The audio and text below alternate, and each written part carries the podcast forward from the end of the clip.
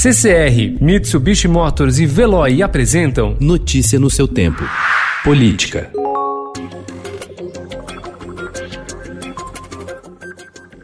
Quase um ano e meio após o início do governo, a promessa de campanha do presidente Jair Bolsonaro de cortar trinta por cento dos cargos da administração pública não foi concretizada nem mesmo no Palácio do Planalto, que hoje emprega três mil trezentos e noventa e cinco funcionários. O número está perto de bater uma marca histórica.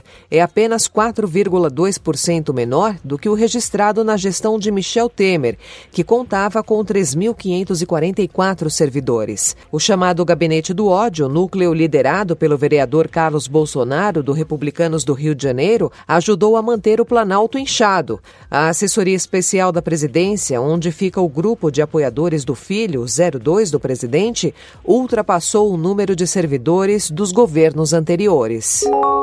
Pouco antes de participar, como vem se repetindo aos domingos, de uma manifestação a favor de seu governo, o presidente Jair Bolsonaro publicou ontem nas redes sociais o artigo vinte e oito da Lei de Abuso de Autoridade, que fala da divulgação total ou parcial de gravações. Divulgar gravação ou trecho de gravação sem relação com a prova que se pretenda produzir, expondo a intimidade ou a vida privada ou ferindo a honra ou a imagem do investigado ou acusado.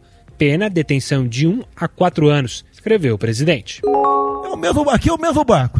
Se alguém cavar, o, o, o, cavar no porão aqui, vai, vai todo mundo pro saco aqui, vai todo mundo morrer afogado.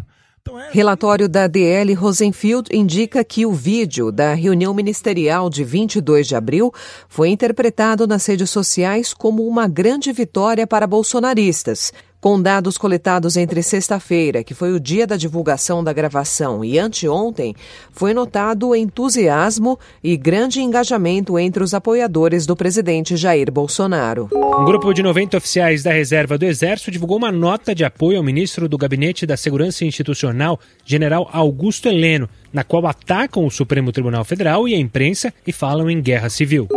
O presidente do Supremo Tribunal Federal, ministro Dias Toffoli, entrará de licença por pelo menos sete dias após apresentar sintomas da covid dezenove. O ministro precisou passar por uma cirurgia para a retirada de um abscesso no sábado e continuará internado para monitoramento enquanto aguarda resultado do teste para o novo coronavírus. Notícia no seu tempo. Oferecimento C C R e Mitsubishi Motors. Apoio Veloe. Fique em casa. Passe sem filas com Veloe depois.